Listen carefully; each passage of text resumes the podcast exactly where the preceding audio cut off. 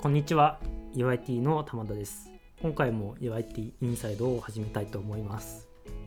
UIT インサイドはユーザーインターフェースとテクノロジーを愛する開発者のためのポッドキャストです。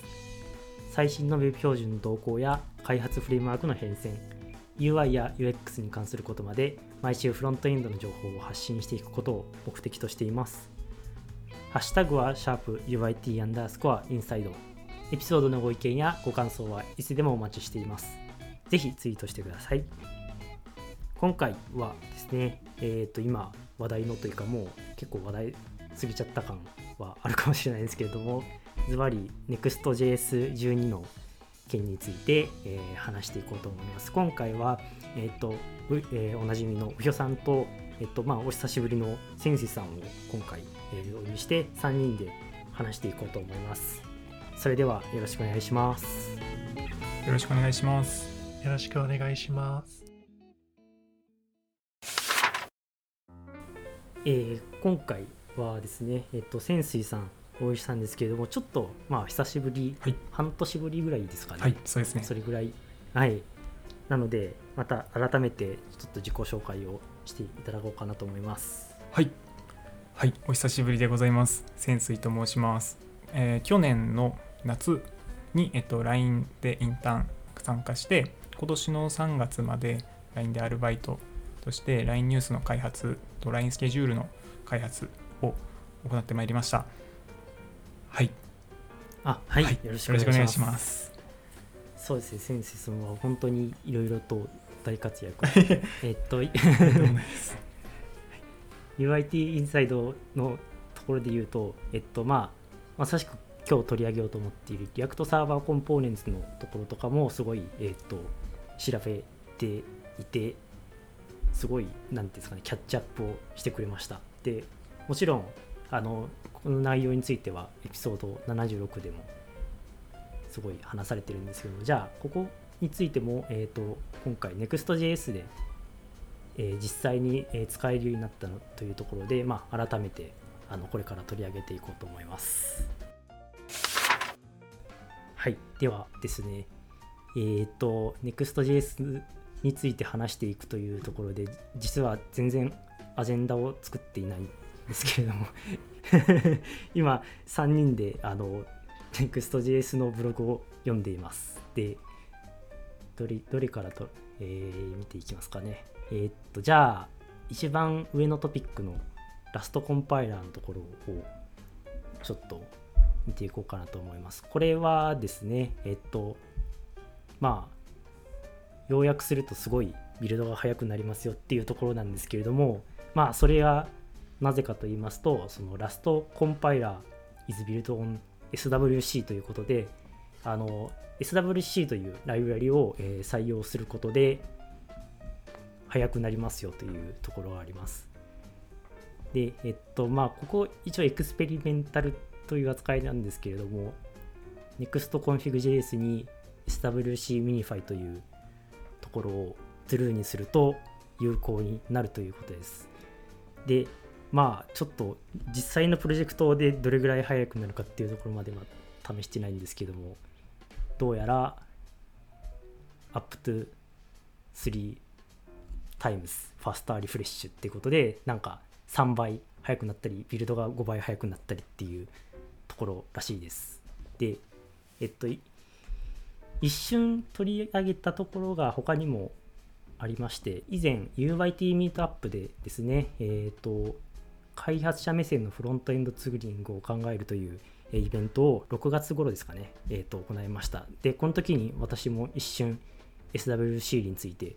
取り上げて、で、まあ、ES ビルドの対抗馬みたいな感じで紹介したんですけれども、結構、あれですよね、Next.js で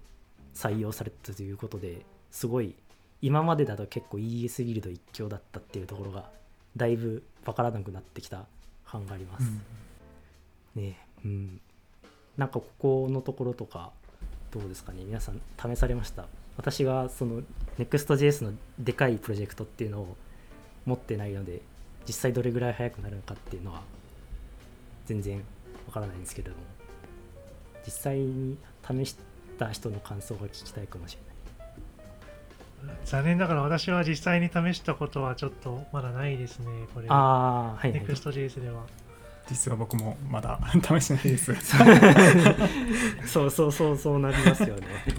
気になりますよね。ブログによると、バベルより17倍速いなんて書いてありますね。うんうんうん。そうそうなんですよ本当に17倍も早早かったら、まあとても嬉しいですけど。はい。そう、SWC に関して言うと、Next.js で SWC のを作った人を雇いましたみたいなことも書いてあって、ああはいはいはい、はい。えーかなりまあ Next.js の SWC に対する本気度っていうんですかねはちょっと伺えるんじゃないかなと思っています。確かに確かに。そういえばありましたね。えっと NEXTJS のいつだったかなあ11.1ですね。11.1のブログが上がった時にそのし第一報がありましたね。ラストベーストツーリングに力を入れますっていう話があって、えはいそうですよね。その中でクリエイターオブ SWC の人が joined to Next.js っていうって感じで。いやそうそうなんですよね。まあちょっとだけコード読んだことがあって一応その特徴としてその ES ビルドよりもバックコンパティビリティというか例えば ES3 のエクスポートに対応していたりとかって言って ES ビルドって結構なんていうんですかねこうさ機能を削ぎ落として速くするっていう。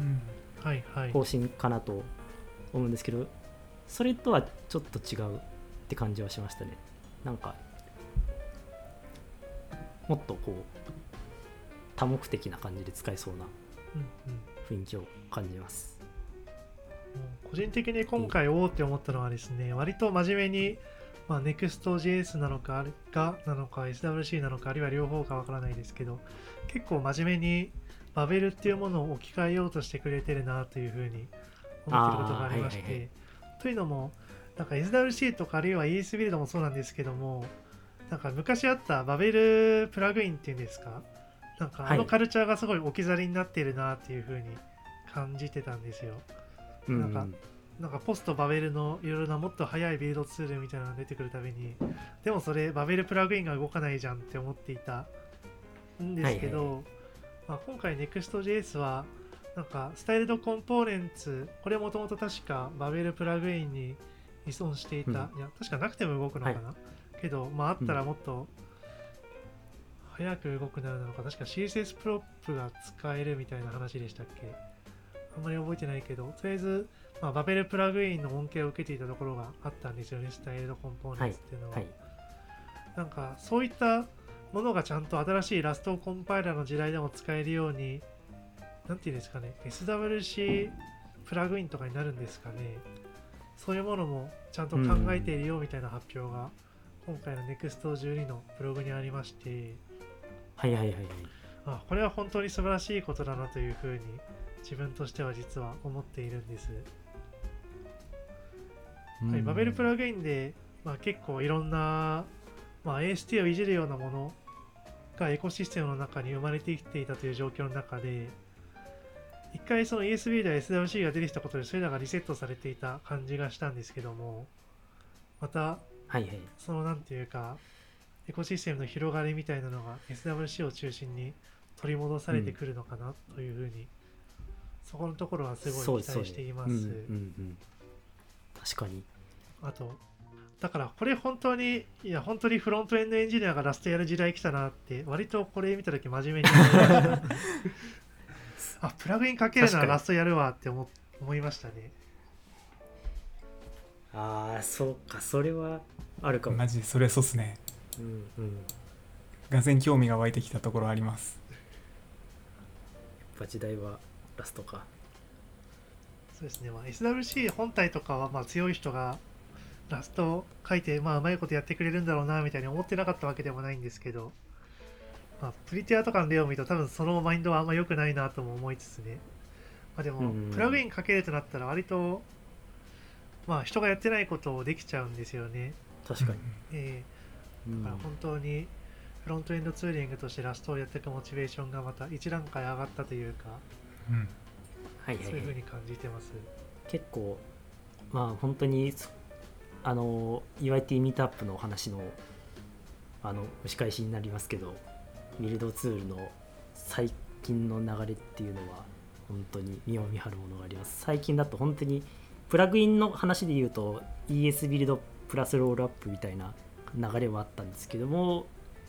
ここに来て SWC を採用というところでバチバチに戦うという気がしてます。なんか傍から見てる分には楽しいし。ああでもそれ戦い戦いの最中でこうプラグインをこうどんどん採用してもらえるチャンスかもしれない。作ればですね。うん。そうですなんか一旦プラグインベースとかあるいは Webpack のローダーベースでものすごいごちゃごちゃになったエコシステムを割と機械なんかデファクトデファクトスタンダードみたいなのが作られている流れが最近あったと思うんですよね。例えば CSS モジュールはドットモジュールドット CSS にするみたいなデファクトスタンダードがいつの間にかできてたりとか、なのではい。その流れでこのプラグイン的なものも改めて、まあ、デファクトスタンダードとしてエコシステムに組み込まれると非常に嬉しいなと自分としては思ってます、うんうん。そうですね。うん。今今のはい。SWC 版のコンパイラーだと、あれなんですね。はい。バベルプラグインを入れると戻っちゃうんですね。普通のやつに。ああそそう。うどどうなんですか、まあまあふふなんか普通に考えたらそんな感じですよ、まだ対応しないってことなんですねなんかバベルの設定をディテクトしたらバベルにフォールバックするみたいなそういう感じですね。ああなるほど。うんうん。さすがにちょっとバベルの設定を自動的にラストに変換するのはちょっと望み薄いかなという。そうですよね。さすがに。ラストで書き直した次世代のプラグインたちみたいな感じなんですね、きっと。はいネクスト JS 的には多分そういう方向性を考えているんじゃないかな。うんいいですねめちゃめちゃ速そうなんか CSS の有名どころはあのサポートこれからやりますっていう感じのことは書いてますね。でやっぱ先にスタイルド JSX はサポートなんですね、あ ここはここは NEXTJS ですね。まあどちらにしても結構まあなんていうんですかね息の長いプロジェクトにはなりそうですね。これから作る人には結構一度 SWC ミニファイをオンにして作ってみるっていうのもすごいいいことだと思います。それにまあ戻す戻すことも基本的にその SWC に対応しててバベルではないっていうことはないと思うので、うんまあ一回やってみるのもいいかなと思います。あなんか見た感じ SWC による、まあ、 transpile はデフォルトでオンで SWC による minify はこれオプトインなんですね。あなるほど。はいはいはい。SWC ミニファイルをトゥルーにするとデフォルトのターダーじゃなくて SWC になるっていうことですね、きっと。あなるほど。 minify がオプトオプトインになってるって感じですね。うんうん。なるほどうん、。でも読んだ感じ理由としてはまだ production ready かどうか定かじゃないというかもっとテストする必要があるみたいな感じですねきっとうんうんうん minify でバグあって挙動変わりますみたいなのは確かにちょっと怖いですからねはいはいはい。だからこれ一回プロジェクト始まっちゃったら後から SRC ミニファイをオンにするのはちょっと辛い気がしてますんでまあうん本当にデフォルトでオンになるくらい成熟するまでに使いたかったらもうプロジェクトを開始するときにこういうのはオプトインしちゃうのが多分いいかなという感じですね。そうですねうん。なんかここら辺は Vite と似た感じの流れですね。そのあの develop とかそういったところの環境はそうあるもののプロダあの minify とか production build っていうところをどうするかっていうのはまあ実際に使っていってっていうところですよね。うん。じゃあ次のところをいきますか。まあ、世間的には多分ミドルウェアが一番ホットな話題かなと思うんですけれどもミドルウェアでもあのそのもちろん Edge Functions の話題はあると思うんですけど、うんうんあんまり機能的になんかことさらすごいなんていうんですかねこう注目すべきところっていうところはどうなんですかね。ミドルエアが使えるようになりましたっていうところでももちろんそのエッジファンクションの対応もあると思うんですけどうん。それを除くとまあそういったミドル ミドルウェアが使えるようになりましたっていう エグザンプルがいっぱいいるのでそこのところとかを、結構ね。うん。いろいろありますよね まあ普通に嬉しいって人が結構多いんじゃないですかね、はい。まあエッジにデプロイしなくても、まあ、使えるものは使えるはずなので、そうですね。うん。えー普通になんか従来面倒くさかったこととかできなかったことが、まあ、もっといい感じの、まあ、Next.js の枠組みに乗っかってできるようになりましたよというふうなことなんですかね。はいはい。そうですね。なんかあの別にこれ Edge Functions 関係なく便便利ではありますよね。そうですね。はい。なんか Vercel がどうしても H ファンクションズを押したいみたいだから、それでなんか会話がざわついていたりもしましたけども、めちゃめちゃ押してますよね、そうなんですよね。そうですよね。まあでもそれとは無関係に一応使えるものだなっていう認識を自分としてはしてますね。結構限定的ではありますけどもっとバーセルと組み合わせたら本当めちゃめちゃ良さそうなうん。感じはありますよね、なんか聞いた話だとこれミドルウェアの中ではフルの Node.js の機能使えないみたいな話がありませんでしたっけ？あらしいですね。あ。そうなんですね。なんか制限された VM の中で動くみたいな。へえ V8 V8 なんちゃかみたいな。なんでしたっけ、はいはい。なんか割とサンドボックス的な環境で動くようになっていて、あまあ、それは結構なんか多分そのままエッジにデプロイできることを保証するためにみたいな思惑もあるんじゃないかとは思いつつ、うん。あ確かに。なんかあのあんなんていうんですかね。サンドボックスっていう話で言うと確か URL インポーツもなんか似たような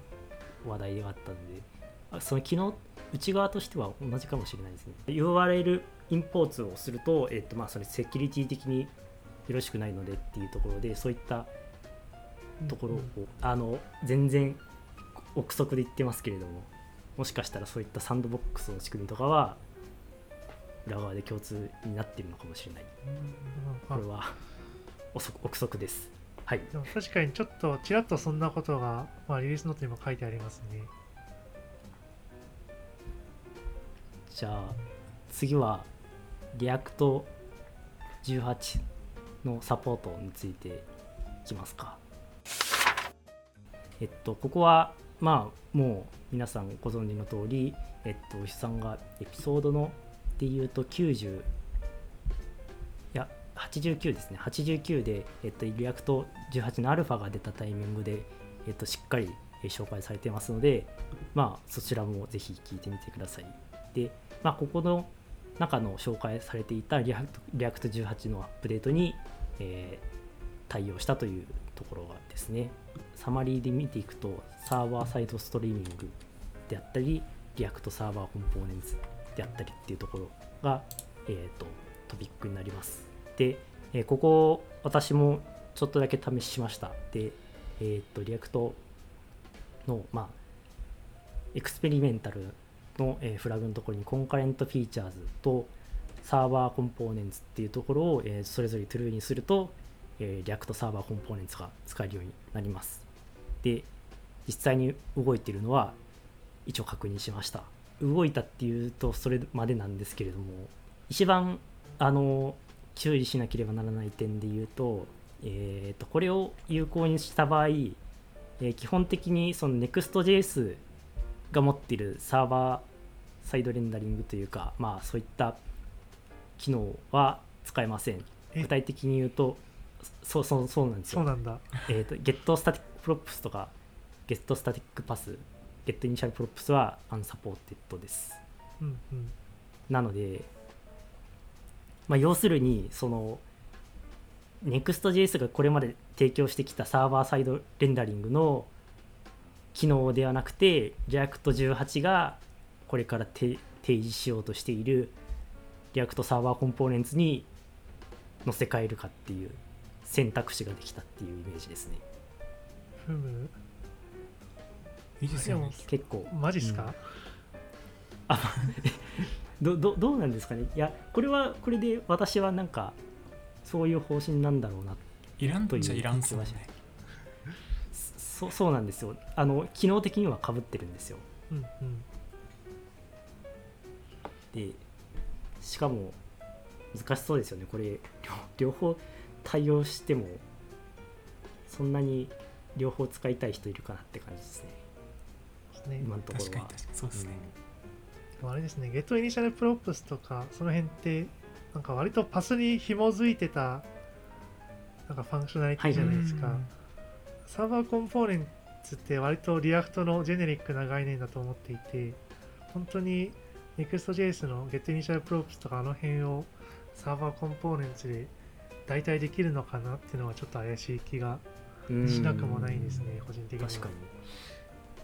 そうですね。一応あのSupported Next.js APIs っていうところに dynamic routing っていうところが挙げられているので、うんうん。ルーティングは見てくれる気がします。ちょっとここまだ試してなかったんですけど。うんうん。なんかおそらくその pages の中にまあサーバー .js か ts か書いておけばどうなんですかね。どどこで取れるようになるのかな。なんか多分 どこかで取れると思う？よああでも単純にあのあのルーティングだけしてくれるっていうだけで別に渡されるわけではなくてそこは自分でやらないといけないかもしれないですね。うんうん。あのパスとして。なのでうーん。 Static Props対応してないのでもしかしたらスタティックジェネレートは基本的にあまり考えないのかもしれないですね。うん。うんねこの辺ってまだアルファだからっていうことだったりしますかね。か。あーそっかそれはそそうか。そうと願いたいですよね。アアルファなので。そうなんか一応 Unsupported Next.js API ってところに While RSC and SSR streaming are still in the alpha stage って書いてあるからはいあもしかしたらちゃんと production ready になる頃にはちゃんとサポートされているかもという希望が。確かに。あるのかなそうですね。あの、 Get Server Props は確かにかぶってるんですけど、 Static Props はでも両方欲しいときは確かにありますね。うん、そうですね。ね個人的にはその辺ちょっと残ってほしいというか続投してほしいですねうん、そうですね。他にサーバーコンポーネンツ周りで、なんか面白そうだったのはあの、はいカンファレンスの中でデモであの、はいコンポーネントレベルのキャッシュを実現したいみたいな話があったんですけど、はいはい。ちょそのデモが見つからなかったんで試してではないんですけどあれ結構待ち望んでたサーバーコンポーネントの Next.js 版みたいなところあるなって思ってうん。ああ、コンポーネント単位。うんうん。本当にそれこそ今回実装されたミドルウェアと組み合わせて、もうミドルウェア上でサーバーコンポーネントのキャッシュ残ってたらもう返却しちゃってみたいなことやったらもう。超爆速になりそうな予感がすごい。すごいですね。うん、確かに。結構キーノートの人嬉しそうに話してたんですけどまだまだあるなんですかね ちょっと本当結構探したんですけど全然情報なくてReact Server Compo そうそっかそういうことですか。 component cache っていうのはそれこそここで言うキャッシュっていうのはエッジでのキャッシュということなのでいやーなんか使いこなせるかな。なんかこの React Server Component に関して言えばなんかしばらく Next.js が一強になりそうだなっていう感が自慢してるんですよね。なんかはいはいはい結構プロトコルとかなんかめんどくさそうだったというか大変そうだった印象がありましたよこの React Server Component のための確かなんかそうそうですねそうですよね。はい Next.js くらい力がないと、 production ready もなかなか作れないんじゃないかなみたいな。そう。うん今ですら割と React で SSR やりたいって言ったら、とりあえず Next.js になるじゃないですか。はいはい一応、Next.js 使わなくて React で SSR もできるけど、結構大変だみたいな。React サーバーコンポーネンツはさらにそれの上を行く難しさなんじゃないかという気持ちがすごいしてるんですよ。そうそうなんですよ単純に React サーバーコンポーネンツを動かす環境ができるというだけでもめちゃくちゃ強いですねそうなんですよ。まあ、ますます Next.js の強さというか、が加速していくなという印象を受けました。うんいやそれはそうですよね。ねサーバー React サーバーコンポーネンツ単純にそのか環境を環境というかサーバーを用意するっていうところがまず大変な気はしますね。自分自前で実装となると。無理っすね。あのプロトコル喋るの絶対無理っすね。で確かに手元で動かしてみるとフライトというクエリが言われるについているところがそうですね。ここが一応 React サーバーコンポーネンツの実際に返されるところっぽい。なんか、これは JSON が返ってきてるっていう感じですね。いやこれ、れは、J、JSON ではなくてあの React サーバーコンポーネンツですね。あの詳しくはその React サーバーコンポーネンツの回をぜひ聞いてください。こここが JSON でそれがあのこれ今一つだけしか返ってないんですけど複数返ってきたりします。この J0 っていうのがこあのミニファイされたコンポーネントの名前です。あ、なるほど、なるほど。あ、で JSON よりも複雑なプロトコルで返ってくるんですね。そうですね。そうですいやこれ全然伝わらない ないと。J0 とか M0 とかなんかいろいろありますよね。ああ、はいはい M0 だとクライアントコンポーネント読み込めみたいな命令でしたっけ？あーあなるほど。そこでもう区別があるんです。うん。すいません。この部分は皆さんぜひ React サーバーコンポーネンツ総まとめを見ながらありがとうございます。ぜ ひ聞いてください。僕も久々に見ておおみたいな 復習してました。自自分で。すごい。なんか普通に React サーバーコンポーネンツでググったら2番目ぐらいに出てきた気がすそうなんですよ。僕も。るすごいすごい本こ当に初めて気づいてコードスプリッティングの自動化っていうセクションですね。これ多分見れると思います。で、これがコンポーネント単位でキャッシュされるっていうことですよね。た本当に、いそうっすね、や、まあ、それは確かにできそうな感じはしますね。なんか、あの、単位としては、すごい、コンポーネントっていうところで区切られてるので、デモすごい。だとサスペンス単位で区切られてるっぽくてサスペンスするところであキーを上げて、あ、はい。そ。の一致してるキーもあったらそれを即返しちゃうみたいあ、なるほど。な感じっぽかったですねでさらに、今ある Next.js の ISR インクリメンタル、はいさえーサーバーレンダリングがそのコンコンポーネントのサスペンス単位で効いてくるみたいなみたいなデモがありましたあへえ。確かにサスペンス単位でキャッシュされてるのはすごい自然ですね。まあ、設計としてというか。そうですねそう、サーバーコンポーネンツってことは、まあ、サーバーでレンダリングされるものなんで、まあ、ある意味で、まあ、サーバーコンポーネンツが多分サスペンドするみたいな扱いになってるんですかね。確かそんな感じだったと思います。本当にうん。さらにこう段階を踏まれていくみたいな感じですかね、うんあーあと1個あのこれが流行って嬉しいなって思ったところで言うとあのしなんですかシリアライズを考えなくていいのが個人的にはちょっと嬉しいかもしれないですね。あのつまり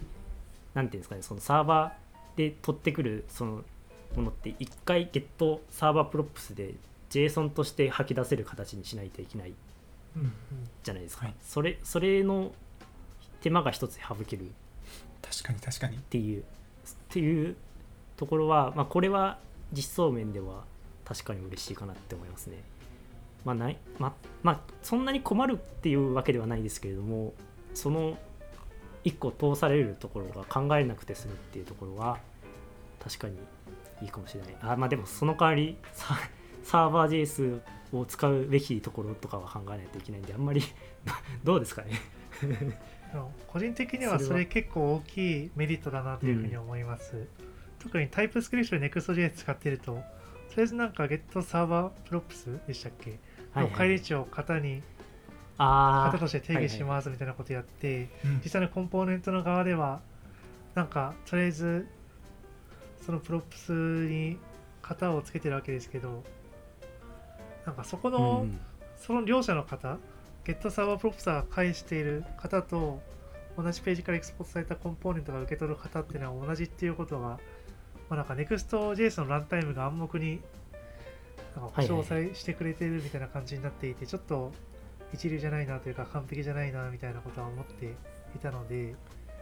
まあ、サーバーコンポーネンツになると、まあ、タイプスクリプトのコードの上では、そこはより明確になったりするのかなという期待はあります、確かに確かに。確かに。そうですね。そこをなんなんかい一個挟んでる感じはしてたんですよね前から。そうなんですよ。そうですね。 getStaticProps をサポートしつつそれが使えるようになるのがそうですね今のところ理想ですねそれ以上最適化すべき余地は素人にはちょっと思いつかないですうですね。うーん他に Next.js12 なんかありましたっ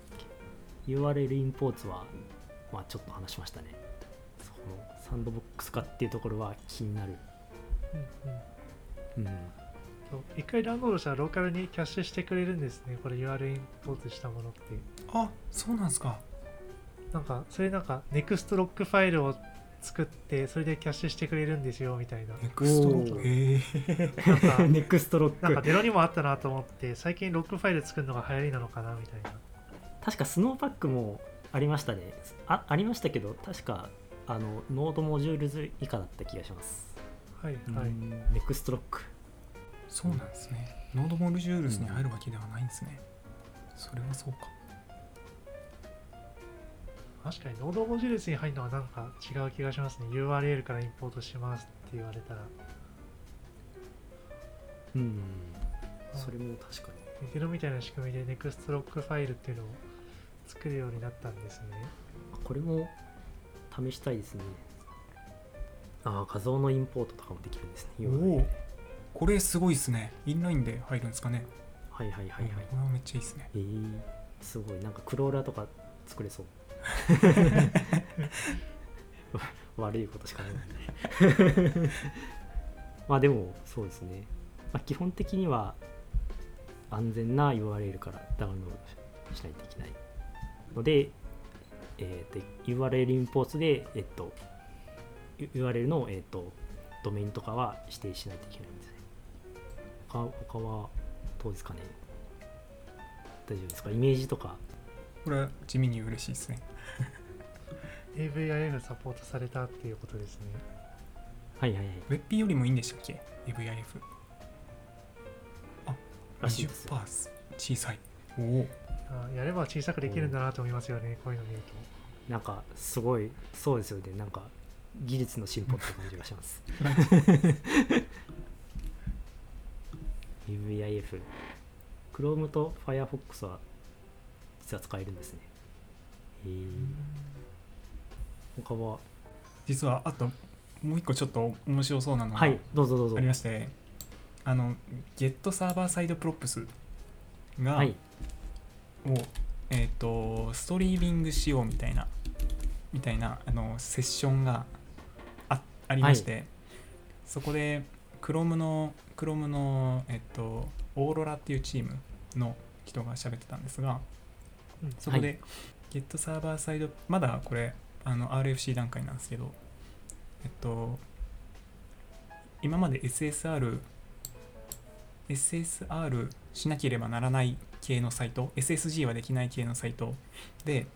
LCP をもっと改善したいみたいなところで、Get サーバーサイドプロップスを実行するときにかかる時間をもあの時間ん？つまり Get サーバーサイドあはい。わかりますかね Get サーバーサイドプロップスをこうストリーミングしちゃって Async にしてこのページコンポーネントに渡す prop も Async にして先に送れるとこだけストリーミングで送ろうみたいな。っていう RFC がありまして、そこで結局できるのはヘッドの中だけ先に送ってヘッドにあるスタイルとはいかフォント系とかを先に読み込みしてもらって JS も配信してもうパースまで済ませておいてでサーバー側で Get サーバーサイドプロップスの実行が完了したらそのレンダー結果を返して hydration するみたいな、することによってうんうん。そちょっとちょっとだけですけどあの LCP と FCP のタイミングをもっと前にずらせるっていう機能が新しく発表されてましたね。うんうん。あなんかそれは多分 React18 のアルファの発表の時から多分続いている文脈な気がしてましてというのも React18 のアルファでこうなんか SSR のストリーミングみたいなサポートするよっていうのが発表されてたんですよね。うんなんかそこでまさに先になんかヘッドだけまずレンダリングして送って、まあ、その間サーバー側でこうサスペンドしてるんですけどでそのヘッダヘッド以外の部分も終わったら徐々にこうなんかサーバー側で結果が得られたものから順番に、まあ、ストリーミングで HTML をクライアント側に送っていって徐々にレンダリングされるみたいな。ことが確か React18 のアルファの中で、まあ SSR のストリーミングとしてそういう構想を挙げられてましてなんで多分それを Next.js で活用する方法として Get サーバーセルプロップスをじゃあ async にすればいいじゃんみたいなそういう流れになったんだなと思いますなるほど。確かに RS えサーバーコンポーネントが来るまではまだ Get サーバーサイドプロップスだと思うんでそこに適用できるだけで結構すごいですよね。そうですね Next.js の React18 サポートの一環として確か SSR のストリーミングっていうのも来るんですよねなので、それに加える形で getServerSideProps の Async 化かっていうのがあると、えかなり恩恵はありそうですね、確かに。それはえっとつ使えるものなんですかねすでにどうなんですかね。どどうどうなんですかねいやでも確かにそこで切り分けるっていうのは、なんか全然まだ production ready じゃないから、うんフラグつけたらいけるんですかね。かなりにはあるみたいなノリなんですかね。なんか今すぐ Next12 でできることは、多分まあすでにコンポーネントをちゃんといい感じにサスペンドするようにすして、このコンカレントフィーチャーズっていうフラグをオンにすれば、多分いい感じにストリーミングされると思います。SSR でも。ただ、それと Get サーバーセルプロプスの連携は、まあ、まだ RFC 段階なのかな。なるほどなるほど、そそうういういう感じですかねそうっぽいですね。あもうあるんですね、SSR の HTTP ストリーミング。あへえそう、それは Next12 で、はい、 experimental ですけど、出たんですよ。ここにその Get サーバーサイドプロップスのタイミングでの、えー、とストリーミングが始まるようにするっていうイメージですかね。ていうかなんか、Get サーバーセルプロプスの内容を、まあ、その実際のコンポーネントたちが、まあ、プロミスとして受け取るようにすれば、あとは既存のサスペンスはいの、まあ、構造で何とでもなるみたいな感じですね、確かにきっと。うーん確かにそれもそうですね。今でもできると言ったらできる。Get サーバーセルプロプスって、今、Node.js のサーバーの中で計算されて、まあ、Node.js の中で直接受け渡されるから、プロミスとかも渡せるんでしたっけ、じゃあ、ページコンポーネントに。あえ、あれ、どうなのかな？うんあ、でも、クライアントサイドでもページコンポーネントレンダリングされるから、それは無理か？そうですね。やっぱりえ、確かにそうでしたよね。そうですね。あじゃあ、ページコンポーネントにプロミス渡すには、やっぱり Next.js 側でもうちょっとそういったサポートがじゃあ必要なんですかね？うん。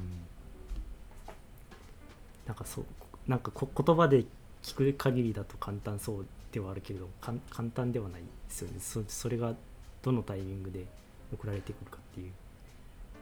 うん。いやちょっとあのこれはこの件はあの RFC のリンクを後で送ります。っていうか私も見ます。はい。RFC これですね。あ。ありがとうございます。私はまだ R あこの RFC は読んだことがなかったです。あここれはわかるんですけどね。これはこれはわかるんですけれども。サスペンスというわけではないんですね。ぽいですね。サスペンスうん使わなくても、ページレベルで似たようなことができるっていうところなんですかね。うんうん、逆にサスペンスだとあれでも、難しい。プロプス全体が一つのプロミスでドーンときたら、なんかあんまりできることが少ないような。確かに、うん。なあのもっとあれですよね。コンポーネントの中中身で pageProps を参照するイメージですよね。その方が細かい制御は効くと思うんですけどね。すいません。多分これは聞いていて 何のこっちゃ。RFC を見ながら話してます。すいません。ここはじゃあリンクをはい貼りますのであのぜひあのサーバー getServerSideProps の進化も注目していきたいと思います。はい。すいません。何の結論も出てない。というところですね。はい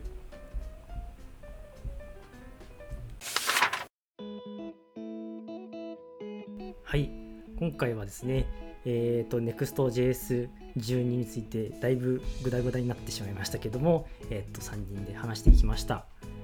LINE のフロントエンド組織 UIT ではこのような技術的なキャッチアップを日々行っております。UIT インサイド以外にも毎週の社内勉強会でフロントエンドの情報の交換を行っています。今後も UIT インサイドを通してこのような情報を外部に発信していけたらと思います。最後に現在 LINE 株式会社ではインターン中途採用ともに大募集をしています。このポッドキャストを聞いて LINE に興味を持たれましたらショーノート一番下にある求人ページからぜひアクセスしてください。それではおひょさん先生さんありがとうございましたありがとうございました。ありがとうございました。